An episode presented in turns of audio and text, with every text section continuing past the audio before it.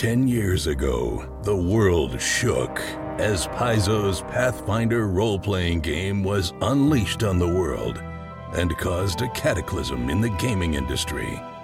Millions partook in countless adventures. No foe was insurmountable, no challenge too daunting. The victories were overwhelming and too many to count. All was good in the land of Golarion. However, as with all things, what was once new becomes old and tastes change. The people of Pathfinder became restless and lazy in their triumphs. They were striving for a new challenge, a new task to rekindle that spark of adventure. But behold, the dawn has awoken, and Pathfinder version 2 is on the horizon of being unleashed onto the world. But before that glorious day, the forces of Paizo have called the Roll for Combat team to partake in their greatest adventure to date the Pathfinder Playtest.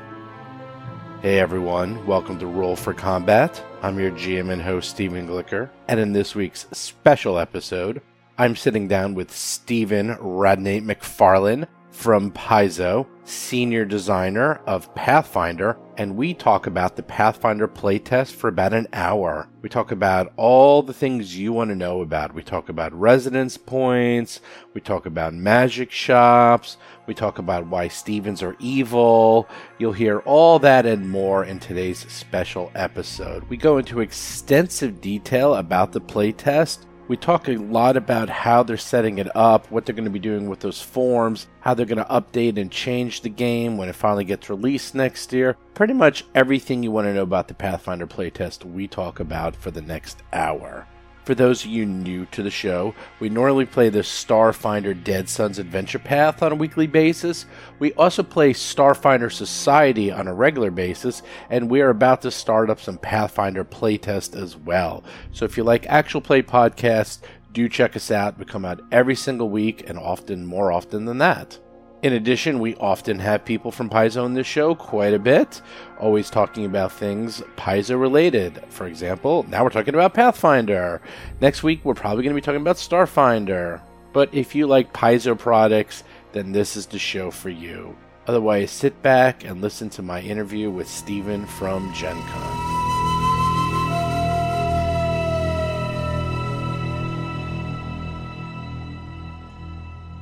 Hey everyone, this is Stephen Glicker from Roll for Combat, and I'm sitting today with another fellow Stephen. We have Stephen Radney MacFarland, who is a senior designer at Paizo, and we're going to be talking about Pathfinder and the Pathfinder playtest. Is that mm-hmm. correct? That's exactly what we're going to be talking about today. So, let's get right into it because everyone wants to know, and everyone's talking about Pathfinder playtest. What did you do on the Pathfinder playtest as the senior designer? Oh wow. Um, well, a lot. I, I mean, really, a- any kind of playtest like this, mostly that comes out of Paizo, comes from uh, the entire staff. But the, the, the design team of of Jason, who is uh, the, the, the director of game design, um, uh, Logan Bonner, who's uh, another designer, and Mark Seifter, who's who's third designer mostly it was tasked to us to come up with uh, the the systems and the content for the game in general. Uh, I'm I'm a bit of a systems guy, and so uh, I did the main design of the action economy, which saw its Pathfinder premiere in um, uh, Unchained, right. and it's an action economy in various iterations that I've been playing with uh, for a long period of time. Um, I also uh, was the lead design for both the Ranger and the Alchemist class. Uh, did a lot of uh, uh secondary design work on the Fighter and the, the, the, Rogue class. Did big chunks of the skill system. Pretty much uh, like, I, I mean, the, the, the hard part is when you have a team effort that really really comes in. It's it, it's it becomes hard to pick out exactly what you did. But in general, you but you were working more on like the the mechanical system engine of the game itself. Yeah, yeah, and the underlying architecture. Okay. Um, uh, things like uh, how the traits were going to work, and and and how those were mechanically manifested, and and and what they did, what were good traits and what were bad traits, and and which you know we're throughout the playtest, we'll still find out more information about those uh, and how to present them and, and, and how they work with the entire system. So we're not going to jump off into the deep end just yet because I could talk about systems for hours. Because to me, and I actually, Mark Seifter and I were talking for probably an hour Oh, yeah. about the math behind it. And um, I'm into systems. Like, so when I read this book, you know, everyone else is talking about how they plays because I'm a GM and they're players. And to me, and since I'm a programmer at heart, I'm very much into systems Mm-hmm. and how it's built and how it can be expanded. So I looked at it and it looked almost like a programming language of how it was built very modular. Yes. But before we get into the deep end, because we can talk about that, I can really get into that. Let's not get into that just yet. So let's just talk about the Pathfinder playtest in general. So it came out, obviously. We have the Pathfinder playtest. Mm-hmm. We have the Bestiary, which I was flipping through this morning, and they have a, it's big. I didn't know it was going to be like Oh, yeah. well over 100 pages. So there's a lot in there. and, and, it, and it's crammed. It's very compact. There's like no artwork in it, Mm-hmm. um, and it's just basically stat blocks. And and, uh, sorry, new players, we kind of throw you to the wolves. It's all like, hey, you might want to look up what this monster looks like in some other book or online somewhere. right. But uh, you know, it's it's for the playtest. Well, if you need to look up what a dragon looks like or Right, what a right. goblin looks like, Yeah, but there's more obscure monsters. yeah, there were. No, there definitely were. I was looking through it. Um, and then obviously you have Doomsday Dawn, which is the seven-part adventure. Mm-hmm. Right. But don't forget, which isn't included in the bundle, but you still also have the Pathfinder Society adventures. Right. Yeah. And actually, I've been playing those. Oh, yeah. And I like those because they're short and sweet. Yeah. The um, Doomsday Dawn is is interesting, but it's actually pretty uh, packed. It requires a bit of work on both the players and the DM, um, which isn't a bad thing. But I liked almost the Pathfinder Society because we literally just jumped right in, right. and it was easy to like start playing. Yeah, in a lot of ways, I think if if you're going to jump in and you have the chance to play the Pathfinder Society ones, those might be really good for you to just get you know good taste of the system uh, to sort of get the wheels running. Maybe the first chapter as well um, uh, before you start going into Doomsday Dawn, which which is a kind of more traditional, you know, uh, uh, dense, densely packed group of adventures. Let's talk about this whole playtest concept. Mm-hmm. Now, you guys are not uh, new to this. Like, you do this a lot with some of your classes. You've done Oh, yeah. this in the past where you put out classes and you significantly changed them. But I think this is the first time you've done it for an entire system. Well, that's not uh, that's not true. Uh, Oh, okay. uh, the the original Pathfinder beta, alpha Oh, that's betas right. came out, and and uh, That's right. and you know, and poor Jason back in the day, before you know uh, myself and, and and Mark and Logan came on, he had to do that basically all by himself. Uh, of course, our audience is much larger now, but proportionally, I've been friends with Jason for a long time, and I was working at Wizards of the Coast when he was doing that, and just kind of I was worried about my friend. He's that was that was a, a, lot to go through, and so uh, now we're gonna handle the burden with that. It, we're also doing the playtest fundamentally different.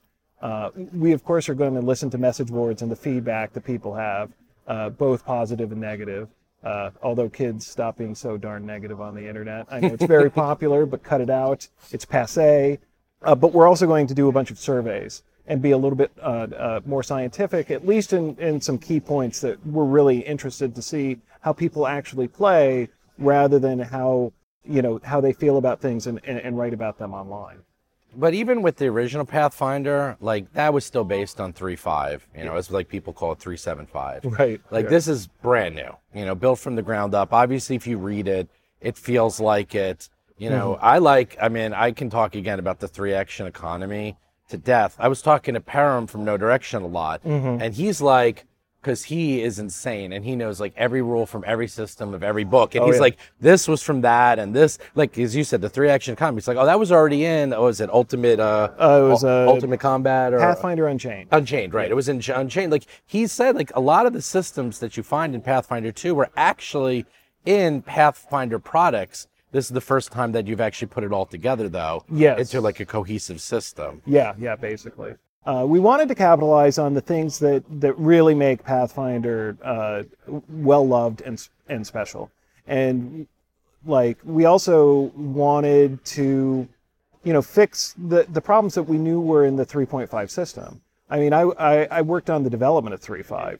Like I've been working on the system for a long time, and and and over the period of time saw saw the saw the issues. Um, sometimes it took me a number of years to sort of realize exactly what the issues were, but you know, with fractional progression and everything else, we knew that that was it, it, it was a great system mostly at low and mid levels, but it was st- it was breaking down at higher levels.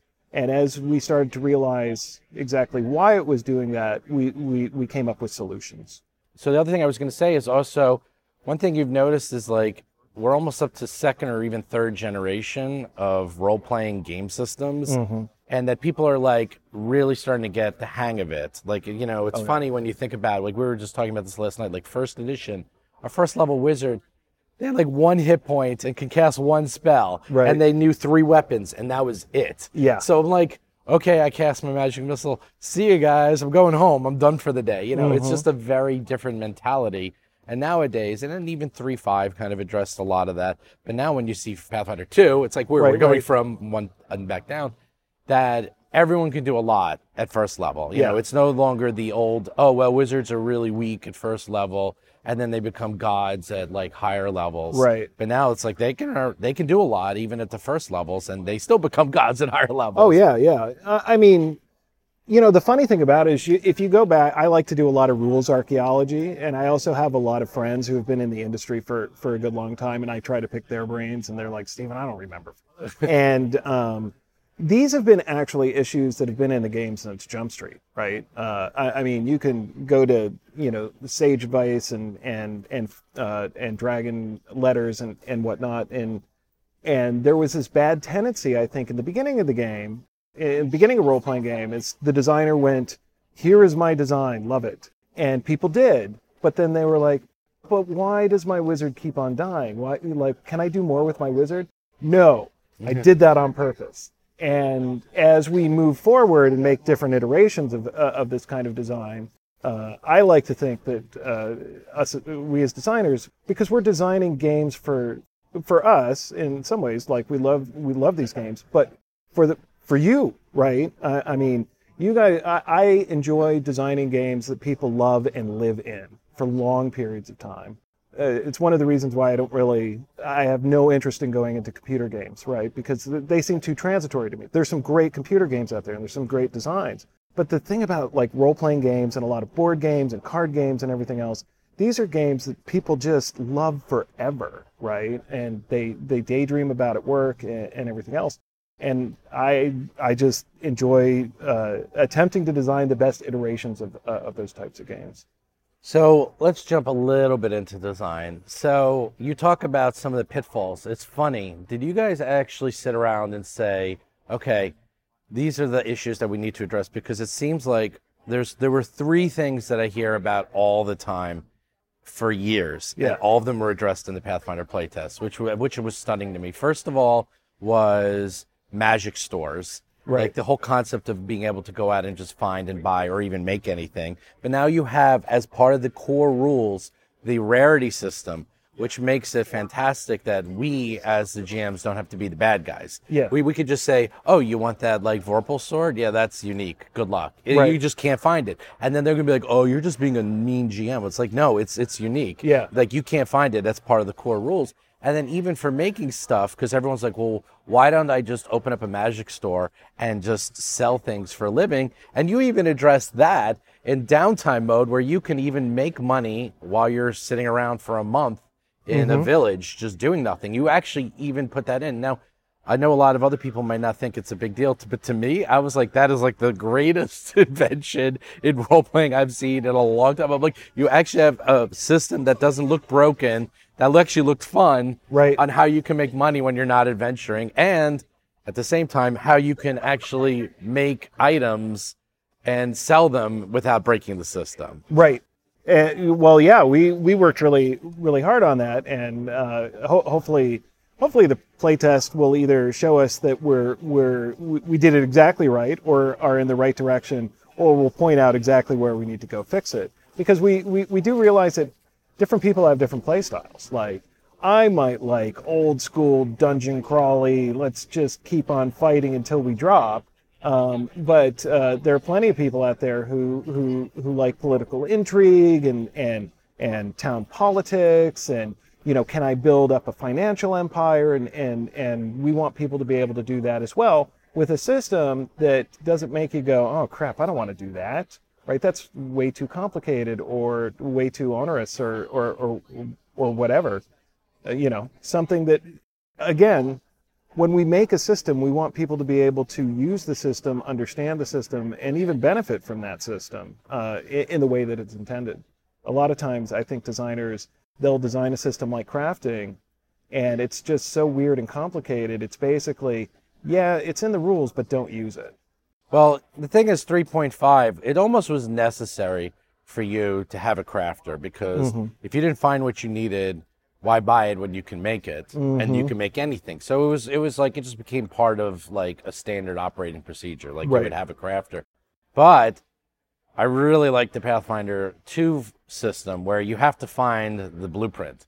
So it doesn't even matter. It's like it's like, oh, you want to make that thing? Yes, you and you have to be the level. So you can't make high level items. You actually have to be the level. So again, it it, it puts in all these in video game terms gates. Like Yes. it puts in a lot of gates, but they're very natural. Right. And they're built into the system as Yeah. opposed to artificial. And I'm very curious to see what the playtest if people really I love it. Yeah. And if people might think, "Oh, you're you're you're limiting what I can do. I can't make my Vorpal sword at level two. Why not?" you know, Right. well, and the answer is yeah, we are limiting what you can do, and even even more so, we're we're at least showing you the limits, and and mostly showing you GM the limits. So allowing that person uh, and and you all to to cr- to create the story that makes sense to you, right? I think uh, it's a non-controversial statement that creating a Vorpal weapon at second level is kind of garbage. I know somebody on the internet will write a diatribe uh, correcting me on that assumption, but yeah, like we wanted it to make sense. We wanted we wanted it to be uh, easy to remember as well, where you didn't have to go flip through books, you know, and like how does crafting work again? Like what is the formula? It's like we we want to give you a very simple formula. But it also gives you, you know what? It's it's almost kind of like the MMO formula with I don't know, like uh, Mark Seifter says. There's he's like, oh, I didn't know we did that. Like it's it is a little MMO-y in the sense you have the rarity system, Yep. and that you have to go out and like find formulas to actually craft items. Yes. You know, World of Warcraft does very similar. I mean, a lot of them do it, Mm-hmm. but you know, in the same sense, it's not a bad system. No, like, it- exactly. it, works very well. Right. So why not quote borrow from it and, Yeah, yeah. and make it part of Pathfinder? Well, and that's you know, uh, fr- from time to time, I haven't done it for for a number of years, but I also teach game design classes in, in, in the Seattle area, and and, and I remember I, I've got this one uh, lesson that I, I, I like a lot, and it's a little dated now, but it's all like uh, I I say I tell them Dungeons and Dragons, World of Warcraft, uh, uh, Farmville, they're the same game, and let me show you mathematically why that's true. Um, and by the end, it's I've I've blown my uh, my students' minds, and they're like, oh, Well, it's have the no slot idea. machine mechanic. Yeah, it's very much the slot machine mechanic. So game design is a discipline and it's an art and it's it's one of those things that yeah you're you're you- you're not only going to to see things in other games and go and and, and it's going to make you go oh oh yeah you can do that right? You're going to find things throughout the world uh, you know in economics and mathematics and philosophy and, and, and everything else and bring those things in and and create better systems over time or at least that's the goal. So I mentioned three things. So I mentioned that's two, but the third one is summoning, yeah which is I actually don't even allow it in my game because especially it's like, oh, I summon five level one creatures to muck up the battlefield. right right But with the tax of opportunity gone, Yeah. it's like, oh, go summon all you want. Yes. Because I'll just run around them. I don't have to worry about attack of opportunity, like 10 attacks of opportunity. My big issue with summoning is that it slows down the game to a crawl. Yes. And it it's just too slow. But between attacks of opportunity, between the two, three uh, attack system, between the fact I think summons only get two attack, uh, two um, Two uh, actions, two yeah. actions anyhow.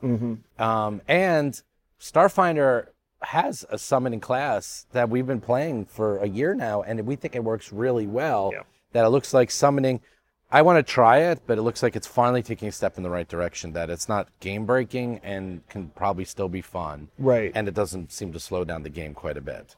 yeah and- and that was definitely like you know we'd seen the summoner class we'd seen summoning in the 3.5 example for a long period of time we knew what we knew what was fun about that and not fun about that right you know summoning crazy creatures on the battlefield great fun uh, having them be able to do something interesting great fun uh, being slogged down in attacks of opportunity and all sorts of other rigmarole, not fun. And so, yeah, it turns out, um, as as as I like to tell people, we get to make this crap up. So we can we can capitalize on what's really good and and get rid of the things that are really bad. Uh, sometimes, you know, when you get invested in a system over a period of time, and and Pathfinder's 10 years old, and it's based on a game that's even older, you, you're going to get people who are really in love and invested in that system who are going to get a little grumpy about that. And I understand that, right? I, I mean, I'm a I'm a grognard at heart. It it is also our job to to to build a better mousetrap, and and that's that's all we're really trying to do in, with with P2. So three action economy, Mm-hmm. which I've tested it out and I love, but the bigger one is where and how did the tax of opportunity? Who decided to get rid of that? Because we've played a fair amount now, and wow, that is so great getting rid of attacks of opportunity. Because so we were in a system, a situation where there was all the bad guys, Yeah. And they were, you know, getting slaughtered. And then I'm like, you know what? They run away. And they just run right by you. And then the, oh, my player's like, what are you, what, what's going on? He's running away. Right. And then I'm like, go chase them. And they're literally running through the streets. And there was like this huge chase. And I'm like, this is fantastic. Like people are just running. And then also the wizards and like the clerics and the spellcasters, they're like, oh, I'm all the way in the back. And then they, they get slaughtered. They're getting like people going right up to them. And like they're yelling at the you know the fighters to protect them. I'm like, this is it's almost like a whole new game. Yeah, yeah. it's really amazing. So wait, two part. So first part So- question so- is who decided to, and what prompted you to get rid of attacks of opportunity? Well, so we'd fooled around with that in the beginner box, right? Uh, so when we did the beginner box, we we basically scraped out attacks of opportunity from it, and as people uh, played that game and commented that they actually really enjoyed that, it actually opened up the the, the game a whole bunch, which made us really think when we started working on the playtest that we wanted attacks of opportunity in the game, and attacks of opportunity are still in the game, but we giving it to everybody didn't make sense to us. And so Marshall, a- anybody, anybody can get attacks of opportunity. Any player can get attacks of opportunity. You might have to wait a while. You might have to jump through some hoops, but the fighter gets it right off the bat, and that felt uh, good and natural. And a, a fair number of martial monsters have it as well. And so, a, a counter to your example, Right. I um, my players have become very savvy of well, go send the fighter to test out if if these monsters have attacks of opportunity. right. Um, and so they, uh, at, at about third level, they met a, a very organized group of hobgoblins, and the fighter's like, I'm sure these guys have it. So, but I'm going to go check. And they let the fighter pass. And he goes, Oh, maybe they don't. And so everybody else kind of moves forward. And that's when all of the uh, hobgoblins use their attacks of opportunity on the wizards and the clerics. Yeah, I love doing things that people don't expect. That even just happened on our podcast. Is they encountered bad guys, and they all it's like the bad guys smiled at the PCs and all ran away. Right. And they're like, "Oh, what's going on? Why are they running away?" They're like, and they're like, "Oh, they must be uh, illusions. Yeah, they're, they're not real." And then they kept running, and they're like, they were luring them into a trap. But they're like, like, uh. Uh, I don't like this. Like, stop running away. Like, Right. stop doing, stop doing stuff you're not supposed to be doing. But the tax of opportunity, the one, just that small change, I find everyone is playing the game very differently. Yeah. There's a lot more movement. There's it, it so gets more much cinematic, movement. too. Yes, Yeah, yeah. there's a lot of movement. And ironically, Valeros, when we played the playtest, he really can move. He's Oh, like very fast. He has all those special abilities. So he went from a fighter in like first edition that would just stand there and just Mm-hmm. attack to someone who's like literally running all around the battlefield, killing everything and engaging everyone. It's which seems more like Valeros, right? yeah. so, yeah, in, in a lot of ways, we, we every time we we designed a class, we sort of looked at our iconics as well, and and made sure that it uh, you know it, it fit our idea of of what the iconic fighter is, um, not only just Valeros, but you know how how people like to play these classes. We wanted uh, you know more umph to the paladin and the monk, and so and and, and we put uh, you know the, the the monk is a very cool class, but it's very stagnant, right? It, uh, you've got to really archetype the the heck out of it in order to get um, to get any sort of variation in that class, and that's that's another thing that that we wanted to fix. Well, monk is my favorite class, but it's impossible to run in like three it, because it's like oh yeah here you need everything like Yeah. you literally need to be good at every single Everything, thing and it's impossible to Right. run so the other thing that seems interesting and slash slightly controversial is that you got rid of charisma as a dump stat Yes. finally well, at least you know uh, so far. Um, yeah, we wanted all the stats to matter, uh, Right. And and we've done some work in that direction in like uh, uh, Ultimate Intrigue and, and stuff like that for people who wanted to run campaigns like that. But but tying in resonance with with charisma uh, was the first one. Now resonance is a bit of a, a sticky point. It's it's probably uh, the mechanic that's going to see the most change in development as the playtest goes on. Yeah, because I know people. It's one of those. Well, they're excited but hesitant because Yes. it's like anything that limits PCs. Yeah. I, pre- I mean, you know this. It's like people get very defensive because Right. they're like, wait, I want to build my PC my way. Yep. But as a GM, I'm like, look, you can't. If you know, well, congratulations, as they say, you've won. You've won Dungeons and Dragons from you know from community. right. Like you win. Let's go have something to eat. Like you know, it's Yeah. like it's if you want to break the system, you can break the system. But that's not where the fun is, especially as you play longer. Right. You know, it's like when we used to play, of course, we did all the Munchkin stuff of making these very powerful characters. And I managed to convince my players, I'm like, let me try, let me have you try something out. Make broken characters. Mm-hmm. Just trust me on this. Then now they all do because they're like, it's much more fun. It's much more Oh, yeah. interesting. And it's even a challenge. It's almost like playing on hard mode. You know, it's like, Mm-hmm. it's much more fun to make characters with broken um, abilities or stats and to give yourself limits and then play within those limits. Oh, yeah, yeah. And it's way more interesting because everyone almost always looks at it from the oh how what can I do as Right. opposed to what I can't do and what opportunities not being able to do things opens up for me in a fun way, not in a limiting way. Exactly. And in a, in a lot of ways, it's um, uh, so it, it- it's funny. Everybody looks at resonance as, a limiter, and in, in a certain degree, it is, and and a kind of limiter that uh, a lot of people ask for. Although I do understand that's that's very contentious. It's also, uh, and it has not reached its full potential of this. Absolutely, it, it's also a way where um, it, it, it creates a, an ease of tracking for magical effects that used to be, oh, you can use this twice a day and you can use this three times a day and, and everything else. And uh, because we'd like to find a way to scrape away as much of those things as possible and have that rely on resonance. And so you can, instead of flipping through your character sheet, how much of this do I have and how much of that do I have and, and, and everything else, it's like, oh, I've got, I've got this much resonance. I can do this, this, this, and this, and this. Now, because some of the end design of resonance uh, happened in in design uh, at, or either bu- either too early before or too much after a lot of the magic item design. Yeah, we're going to have to go back and and make sure that that is realized in the final game.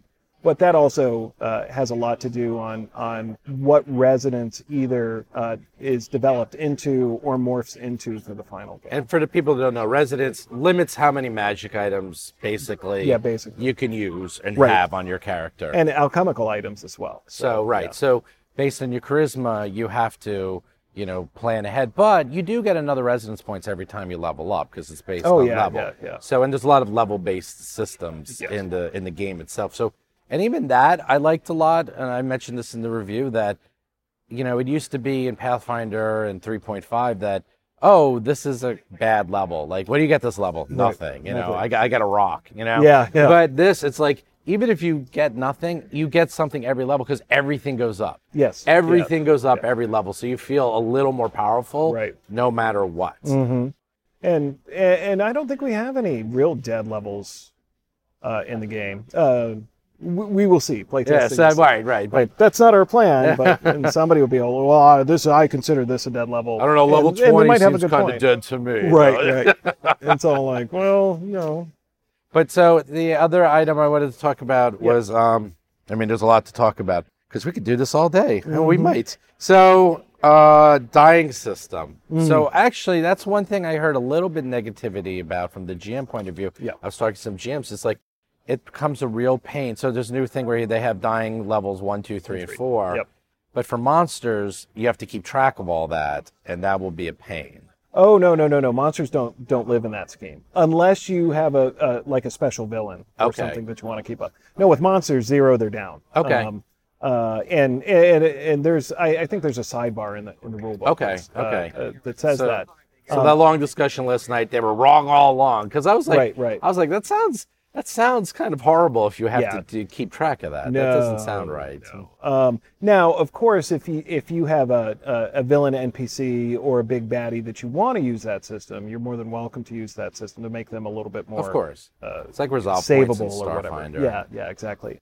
But uh, yeah, no, the the whole idea is with the majority of monsters that you face at zero hit points, they're they're gone. they're dead. yeah, just there's no that's it's dying monster, Yes. right? So or dead monster. So the other one I heard a lot of people stunned about, even just in the booth, they're like, I heard hero points are like in the game and it's part of the game. Yeah. And you start off with one hero point every session. Every session. Which is interesting because so with one hero point, you basically come back from death. Yeah, you stabilize. You stabilize. Right, right. So what was the thinking behind that? Now, that I'm very curious to hear about because as a GM, I'm like, wow, I feel less bad killing everyone now because I know they get basically one get out of jail free card every session, which Well, can yeah. be good and bad. I don't It- know. It, it can be good and bad. Um, so in a, in a lot of ways, it you know, hero points is definitely a meta system, um, and it, it's one of those things that some GMs are just going to go, yeah, I'm not going to use there. Um, we we tried to design it in in a way that um, uh, organized play could use it right off the bat because you know they uh, they they use a similar system. It's also a little quirky and fun that it doesn't really it, it, it affects the game world but uh, its uh, its triggers don't talk to the game world. Uh, so like oh it's the beginning of a session which is of course a real life construct and you get uh, one action or you get one hero point uh, if you did something nice for the group you might get two in the beginning like the guy who brought pizza right That's what my friend said. That's exactly what they said. They said, "Oh, whoever brings the food gets a hero point. Right. Whoever cleans up after the game gets Yep. a hero point." It's like, you And- like it's like a reward system for real life. It's, exactly. Um, or, or, and you know, a, a good bit of heroic role playing might get you, uh, might get you a hero point. And we realize that there are a lot of groups that are going to go like, ah, you're, you're, you're meddling too much real life into my fantasy. You know, as they roll twenty sideds on kitchen tables Yes. uh, to figure out if they've killed dragons. But y- you know, and, and that's fine. It's it, it's meant to be used if you want to use it, um, and to be ignored if you think the, that's a bit too much. But um, it, it it is there. Here's here's the the terrible secret of most role playing games, or at least one of them, is uh, everybody really wants the game to go on. The GM wants the game to go on. Every player wants a game to go on. And so if you have a little mechanic that sits there and says, "Oh, are you dying? Do you want to stop dying?" Well, once a game, you get to stop dying. People people tend to like that, even if they groan a little bit at the at the cheese factor. Yeah, I mean, I've said this on my show is that I have a love hate relationship with death. And the way I usually do it is it takes a lot to actually kill a PC off in Yes. my campaigns. But what ends up happening if you, quote, die, Yeah. You end up paying a very heavy price. Right, right. And usually your, your character is permanently damaged or scarred in some way. Mm-hmm. That goes on for the rest of the campaign. Whether you're brought back from the god, but you know, and then something happens to you, and even in our Dead Suns adventure, because someone made the disease system way too hard, Jason Keeley, and managed to practically, basically kill off Rusty. He got saved by um, Gevalarsk Nor, Uh-huh. um, but he is uh, maybe part undead now, and there's some price to pay for being like that. Yeah, yeah. And the characters are a little wary of him because they're like, you you seem off. And Right. It's like everything's normal. Ignore the stench coming from you know, like and it's made fantastically fun role playing. And he's totally bought into it. Yeah. So, as what getting back to your point, like no one, they like the threat of death because if you don't have the threat of death, then why are you playing and Yeah. doing combat? But dying and just ending your character can really also be devastating. I Oh, mean, yeah. we've heard stories of people crying and Oh. yeah, people just like you know going. I mean, there's a lot of those famous stories of people just just being destroyed after their character dies. I mean, uh, our publisher Erik Mona, I've seen him get downright mad Yeah. if his character dies. yeah, Um, uh, I, I tend to be a little bit more philosophical about it, uh, but yeah, because when you build a character and then you play a character over time, that character is a part of you, right? Right. It's, it's it's part of the human condition. It's you know it's uh it's storytelling at its finest. It's ultra egos. It's you know it, and so yeah, it, it can be it can be really hard. So it, it, we we do want the threat of death, and we want you to know where the threat lies, and we want you to be scared when you're in that threat zone. Um, uh, and uh, we and probably your fellow players and your game master want you to be able to have some way to get the heck out of there if you need to. So, I think we're deep enough that we could talk about mechanics a little bit. All right. So, when I read through this book, and I've heard interviews, is that one of your biggest things is you wanted to make it so that when you build expansions and you expand the game, Yep. you don't have to add another magic system, Right. or another system to the game, which is like going to be in one book and then you never add to it ever again. And yes. So, like for example, you have four schools of magic Mm-hmm. that are all fairly even in terms of the amount of attention they got, Mm-hmm. and then even the way you did things like, um, like half orc and half elf. It wasn't an individual ancestry; like it was a feat, which I really liked. Yeah. You know, to actually turn them into that. Yes. Like again, it seems extremely modular in the system, like powers, spells, feats, and then using these like three or four mechanics that you can add almost anything to the mix without having to add new mechanics. Like you can add psionics and you can do that. Okay, we can either make those powers or we can add that as a fifth spell system. Exactly. You don't have to, that was it. Like, ta da, we added psionics. I don't have to worry about writing all these rules Right, endlessly right, for right, how that works. Yeah, uh, yeah, we didn't want to. With a lot of role playing systems, as as you expand them out, it's all like, oh, this has to be drastically different. And you know, the the, the farther you go back in role playing game design, it even goes, you know, into things that really should be similar, like the the original grappling mechanics in AD and D are just. You, you, you just look at them and you're like, we're doing something entirely, we're playing a different game now. And so we wanted to come up with a very, uh, very clean core system that could be infinitely expandable and understandable uh, uh, almost right off the bat as long as you know the core system. And uh, and so and and we did that for a number of reasons. Not only um, uh, so people could learn the game quickly and play the game uh, evenly, but uh, when it goes out for digital tools, you know the, the programmers don't have to sort of relearn and crack another system. When it goes to uh, for globalization and, and localization when it gets translated into another thing uh, uh, another language right it makes it easier for that um, and, with expansions and, and just accessibility you know for uh, all, all, all sorts of folks that uh, usually don't play role-playing games for one reason or another it, it just becomes easy to enter and easy to um, to expand upon right off the bat. So the other thing is that the numbers are really tight. Like for example, like oh, you get a plus three. That's Yeah. that's legendary. Yes. That doesn't seem like a lot. well, it definitely doesn't seem like a lot to P1 that sort of had a philosophy of after three five of, oh, you kids like candy, we're going to give you more candy. And it really, and and sometimes, and, and that's a very successful strategy. Uh, in some ways, Games Workshop has been doing that for years. But we actually really looked at the percentages. We, we, we, we looked at the probability and um, and realized that uh, what that created was was a bunch of auto successes, or on the other side of it, auto failures at at, at mostly uh, mid to high level to, to very high level, and um, so uh, that that narrowness that people see and have a you know a pretty visceral gut reaction is w- was a problem with the three five system. And if you look at uh, Dungeons and Dragons 5th edition, they they solved the same issue by using even narrower numbers. Oh, right? very, yeah. And so they saw the problems too, and they came up with their solution, uh, eh, which is wh- which is a good, elegant, and and playable solution.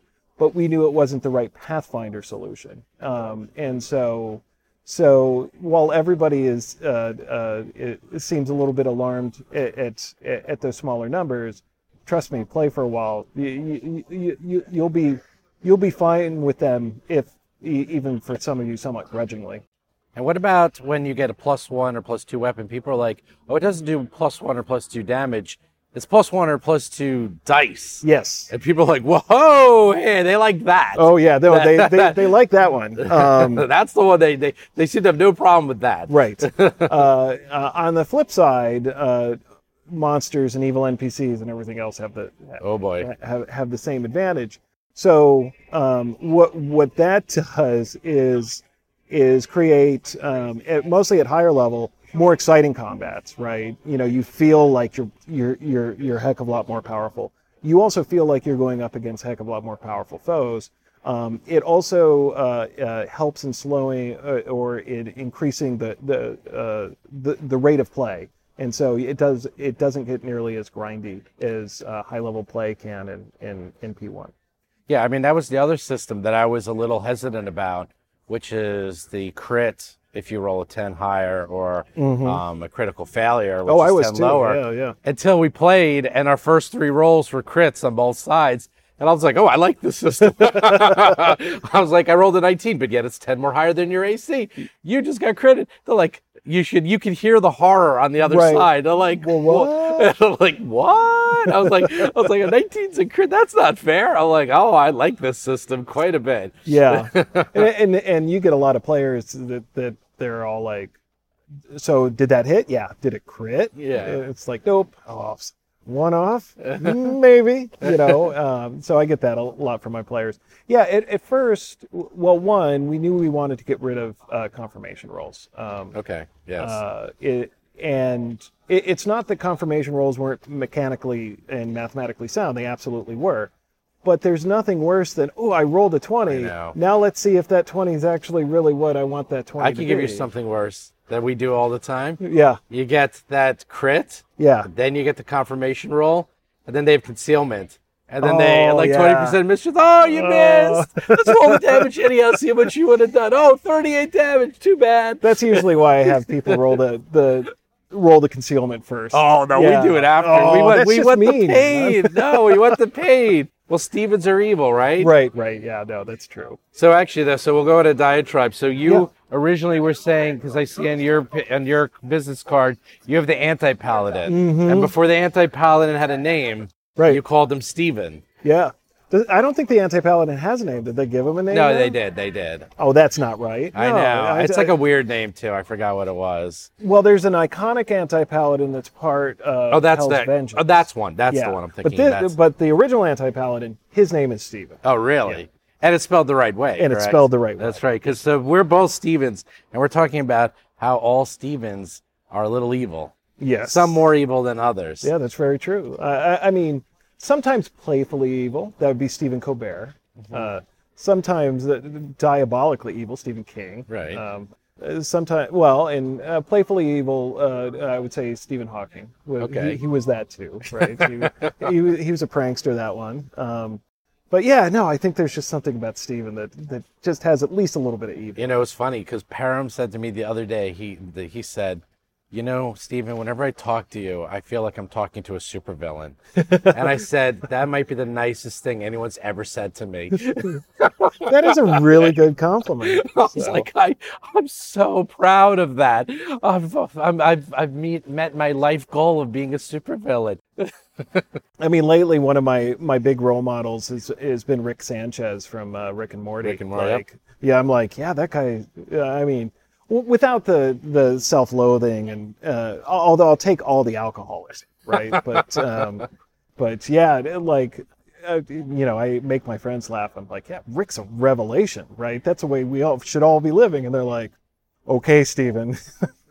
Well, the other one, uh, Venture Brothers, that starts up too. oh yeah, yeah, and yeah. that's uh, that's a little. Uh, now we're totally on a tangent, but that actually was Rick and Morty before Rick Mm-hmm. yeah, and Morty. yeah, it was definitely It's Rick and uh, Morty before Rick it's a little bit more lighthearted though. Yeah, yeah. But it is in the same. Archer. It's Archer, he- yeah, he's another great one. yep. Another great role model, and He's yeah, he's actually really good Yeah. too. Ah, yes, all of our all of the famous role models are all the all the people you don't want to be. right, right, right. In the cartoon universe, Yeah. you might want to be these people. So anyhow, so that's anti-paladin is Steven. That's that is very good to know. It's I, I'm gonna keep on rolling with that until even if Lisa comes and tells me no, Steven, that's not true, and I'm gonna be all like, it is in my universe. There you go. there That's all that. That's all that matters. so, and we'll wrap up in a little while, but say we go through the play test. Mm-hmm. We're going to give you all this feedback. Yes. Now what? Like, what are you guys going to be doing on the back end? How are you going to go through all of this? And then when do you really have to get it ready to get the book out for next year? Because I imagine it's going to take a while to go through, test it internally, Right. lay it out, write it, Yeah. lay it out, and then ship it to printer. So you're going to have to get done sooner than probably Oh, yeah. people think. um, yeah, it, uh, in a, a scary amount of speed. Um, although we we've also done a lot to prepare for it. So so right now, uh, everybody's got the playtest documents in their hands, or are about to get the playtest documents in their hands. Those of you who don't want the shiny books, you download it uh, off off of our website, give it a try. We've already taken. Not only have we already taken all of that that text that went through the various um, uh, uh, layout and and and sort of data mined all of that out into the raw files again. Um, we've already put in a, a, a fair amount of little bits and points of errata uh, that that that we found in in the months and weeks uh, you know before this come out. So if you notice some errata in there, kids, uh, definitely point it out. But chances are we've we've already found it. It's it's in the new draft. Um, and then what happens is we basically just do a whole lot of listening. As, as the first surveys come in, we start collating them, looking at uh, uh, the various information in various different ways, confirming some uh, uh, suspicions or fears that we have, or maybe you know finding new ones. Then it's a process of the four of us coming up with okay, we, we know we have a problem here how can we solve it? And usually the way that process works is we all sit around in a meeting and argue for a bit, right?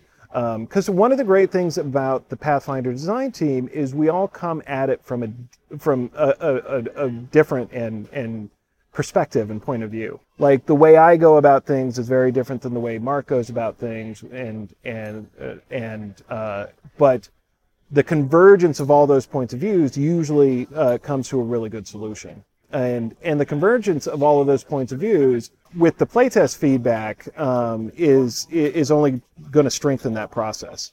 And so as we argue, uh, a, lot of times we'll split up and we will go off on various tangents uh, to figure out exactly uh, what kind of system we want. And that involves actually writing out the draft writing out the draft, all of us taking a look at it, commenting on it, uh, having other teams do the same thing. There is some question whether or not we'll be doing blogs that, you know, where we present possible solutions and see uh, what the fans think about it uh, as we go on. But my guess is you'll probably see at least some of that, uh, especially on some of the, the bigger systems that we know are contentious, like Resonance. And then it, it's uh, involved when we make decisions, putting that back in the draft uh, or putting that into the new the new expanded draft because the other thing about the playtest book is we had to cut out a whole bunch of stuff that we designed um, just to make it fit and and make it focused enough uh, for the playtest. And so we're going to put all that in, make sure it talks to the you know how, how it's been developed and and and, in some cases redesigned. And then it's got to go to editing again to make sure you know we didn't leave all sorts of weird stray typos and uh, which happens mostly when you're working very fast and then it'll go through the new layout. It'll be, you know, I I, I read uh, one of my Facebook friends commenting on how sketchy this layout was, and it's all well, yeah, it's a playtest. We we thought we were being clever. You're the No, it looks like it. It's like a blueprint. yeah, it's a blueprint. Um, and what you're going to get for the final layout is going to be much, uh, you know, shinier and, and, and, and crisp and everything else. And I, I've seen at least some prototypes, and it looks amazing. And then hands off of it, I don't know exactly, and I think uh, they might not be telling me the date, just not to scare the hell out of me, which is good. Like I can I can get the crap scared out of me later It's going to be It- have it's to be done sooner than you think. sooner sooner than I think. So so basically, I'm not going to have a lot of free time uh, for the nobody at Paizo is going to have a lot of free time for the. When do you actually? Every six time. I talk to you guys, we're like, we're busy right now. You're No, always busy. You know, and I, I think that's how our bosses get us. It's all like, well, you know, you just get through this process. Well, even like maybe I'll have some Starfinder, like time. you guys don't seem to be busy enough. Can we give you a brand new system to build? Yeah, right. you know, I really need to start talking to our executive team and go, you know, yeah, and, and supposedly because we've got to work on uh, as we do this, we have to come up with a, a full final bestiary for the release as well. Because you know, kids need monsters to play with, and, a new adventure path And a new adventure path, and new Pathfinder Society yeah, scenarios. yeah.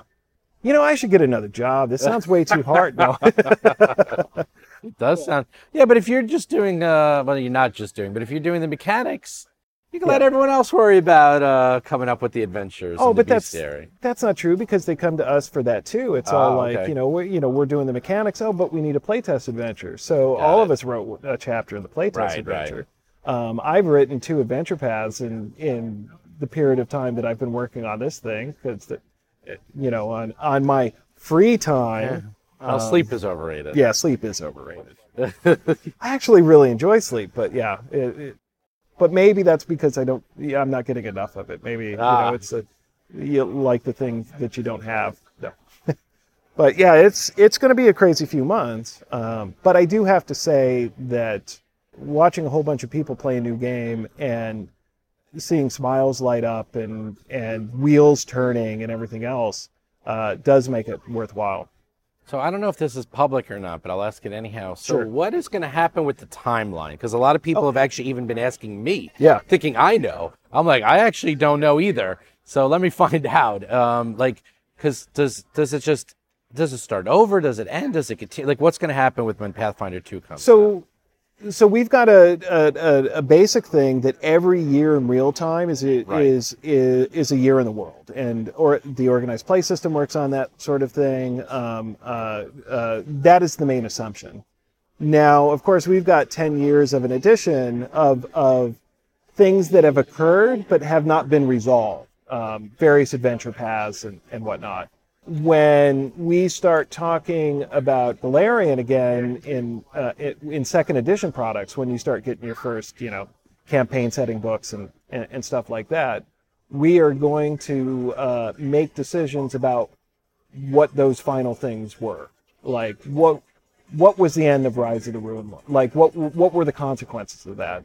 And a lot of it is going to be, hey, what do you know? The PC succeeded. And a lot of it's going to be, what do you know? The PC succeeded, but right. Um, and and then we're just going to keep on doing what we're doing with the new adventure paths and, and moving that forward. So you still didn't quite answer the question. So it's going to continue though. Oh, yeah, yeah, yeah, Okay, yeah, okay. yeah. So in other words, because the next two adventure paths are pretty out there, you have the conclusion of the rise of the return of the Runelords, Right, right. Which sounds like it's going to shake things up. Yep. And then you got uh, Tar-Baphon breaking Mm-hmm. out of prison, and God knows what he's going to do. Oh, yeah. That's going to probably mess things up. So it sounds like it's one of those. But people are worried, like, well, are they going to destroy the world and start over, or are they just going to mess up the world and start from there?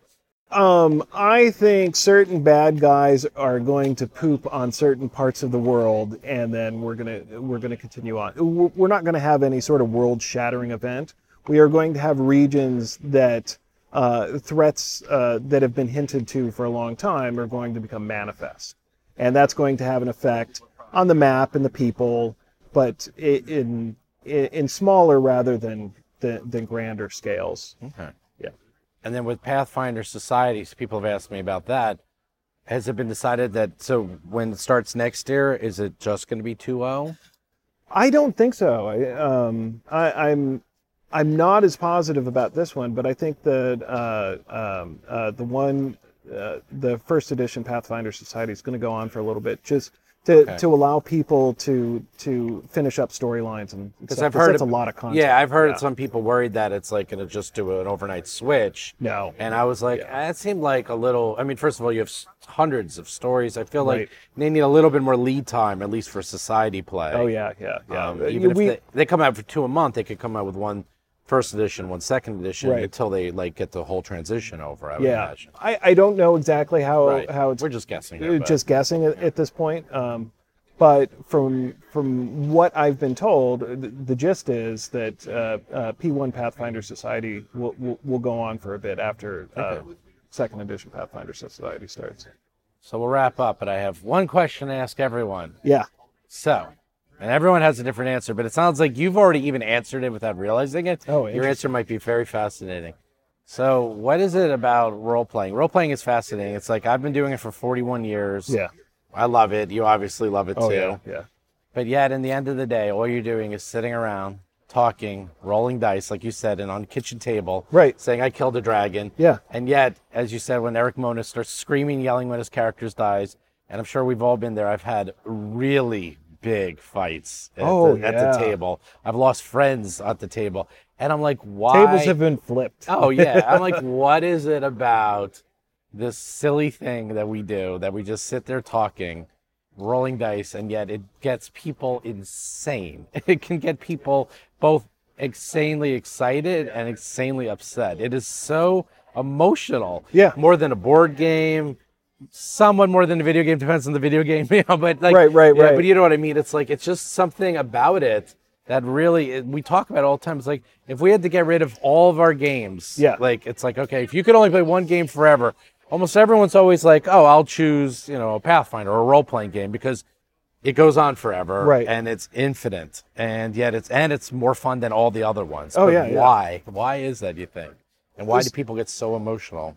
Because the greatest thing about the human experience is our imagination, right? And imagination is so powerful and being and and so necessary for our existence if you think about it, right? Imagination probably first started out just so we could go, "Oh crap, there's there's a jaguar in that tree." Uh, I imagine that if I walk under it, it's gonna it's gonna come down on me. I better not do that. Role playing and any kind of fantasy is is is like the greatest drug of imagination. It's it's I I only have limits to it that I accept, right? My limits aren't actually in the real world, all right? I, I, I accept this game system, so these are the limits and and the horizons that I get to live in. And and so it's almost like creating a little mini existence within your within your head and your friend's head. And you know, and that's both very powerful and and very uh, seductive. Uh, and so of course it becomes important. Uh, uh, uh, uh, of course, it's frustrating when you don't get what you want. Darn it! I worked all this time to make sure that my imagination would get me that plus five sword. Why am I not getting that damn plus five sword? It's probably because of you, jerk. You didn't give me that plus five sword. Your imagination got to win my Right, right. imagination. You, you're creating little pocket dimensions of, of emotion in your mind. And if you step back and you're like, you know, this is all make believe, but that's the point. It's all make believe. It's friggin' fantastic. Um, uh, you know, it's it, it's the wor- you know there there's this old saying that I, I love that that friends are are, are are family that you get to pick.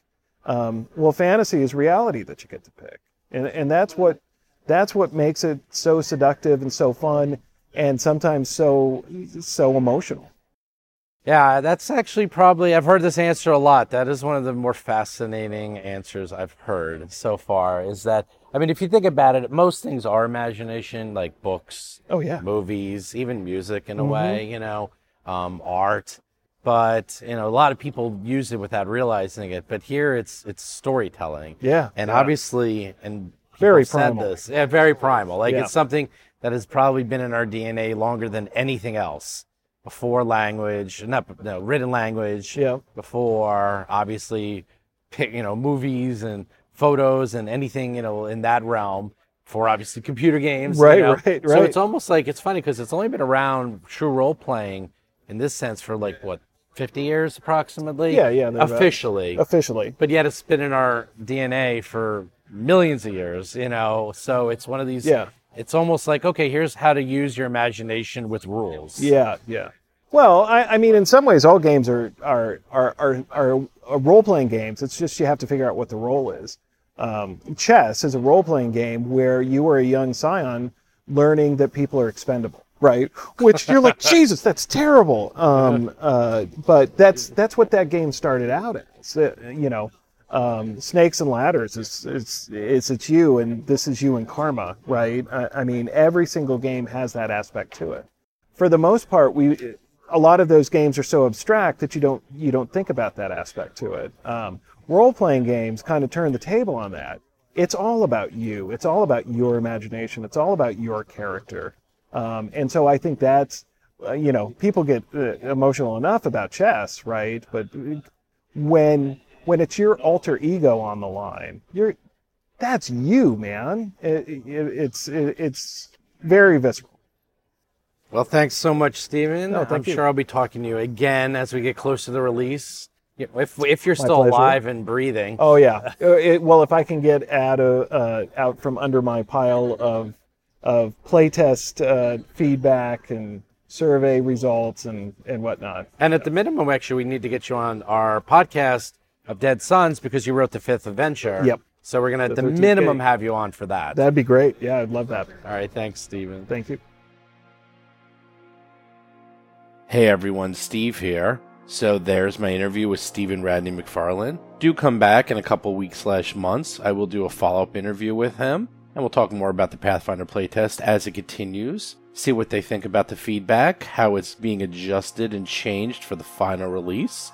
In addition, I will be talking to other people, the Paizo staff, so do check out the website, rollforcombat.com, as well as the podcast, where we both play the Dead Suns Adventure Path, Pathfinder Playtest, and Starfinder Society on a regular basis, as well as interview people from Paizo about all aspects of role playing. If you're interested in Roll for Combat, do check out our Facebook and Twitter feed. Also, check out the YouTube channel if you prefer to watch it that way. Of course, we have a Reddit channel and the website itself, where we do extensive reviews of all of the Paizo releases. For example, there's a huge review of the Pathfinder playtest. If you haven't read that, do check that out. We also have a column that comes out every Thursday called Talking Combat, and where we talk about not only our show, but just playing role playing games in general. So check that out as well. And finally, if you actually want to play some games, do check out the Roll for Combat Discord channel. You just have to go to discord.rollforcombat.com.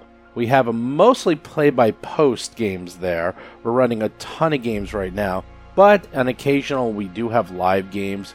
Plus, if you just want to talk about Pathfinder playtest in general or anything Paizo related, come on by. We have a very active community.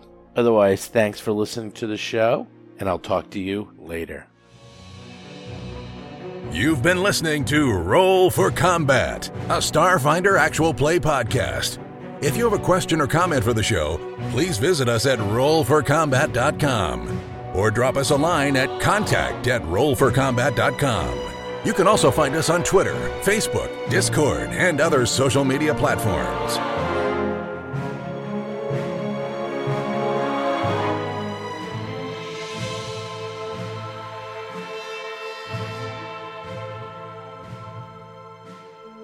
You've been listening to Roll for Combat.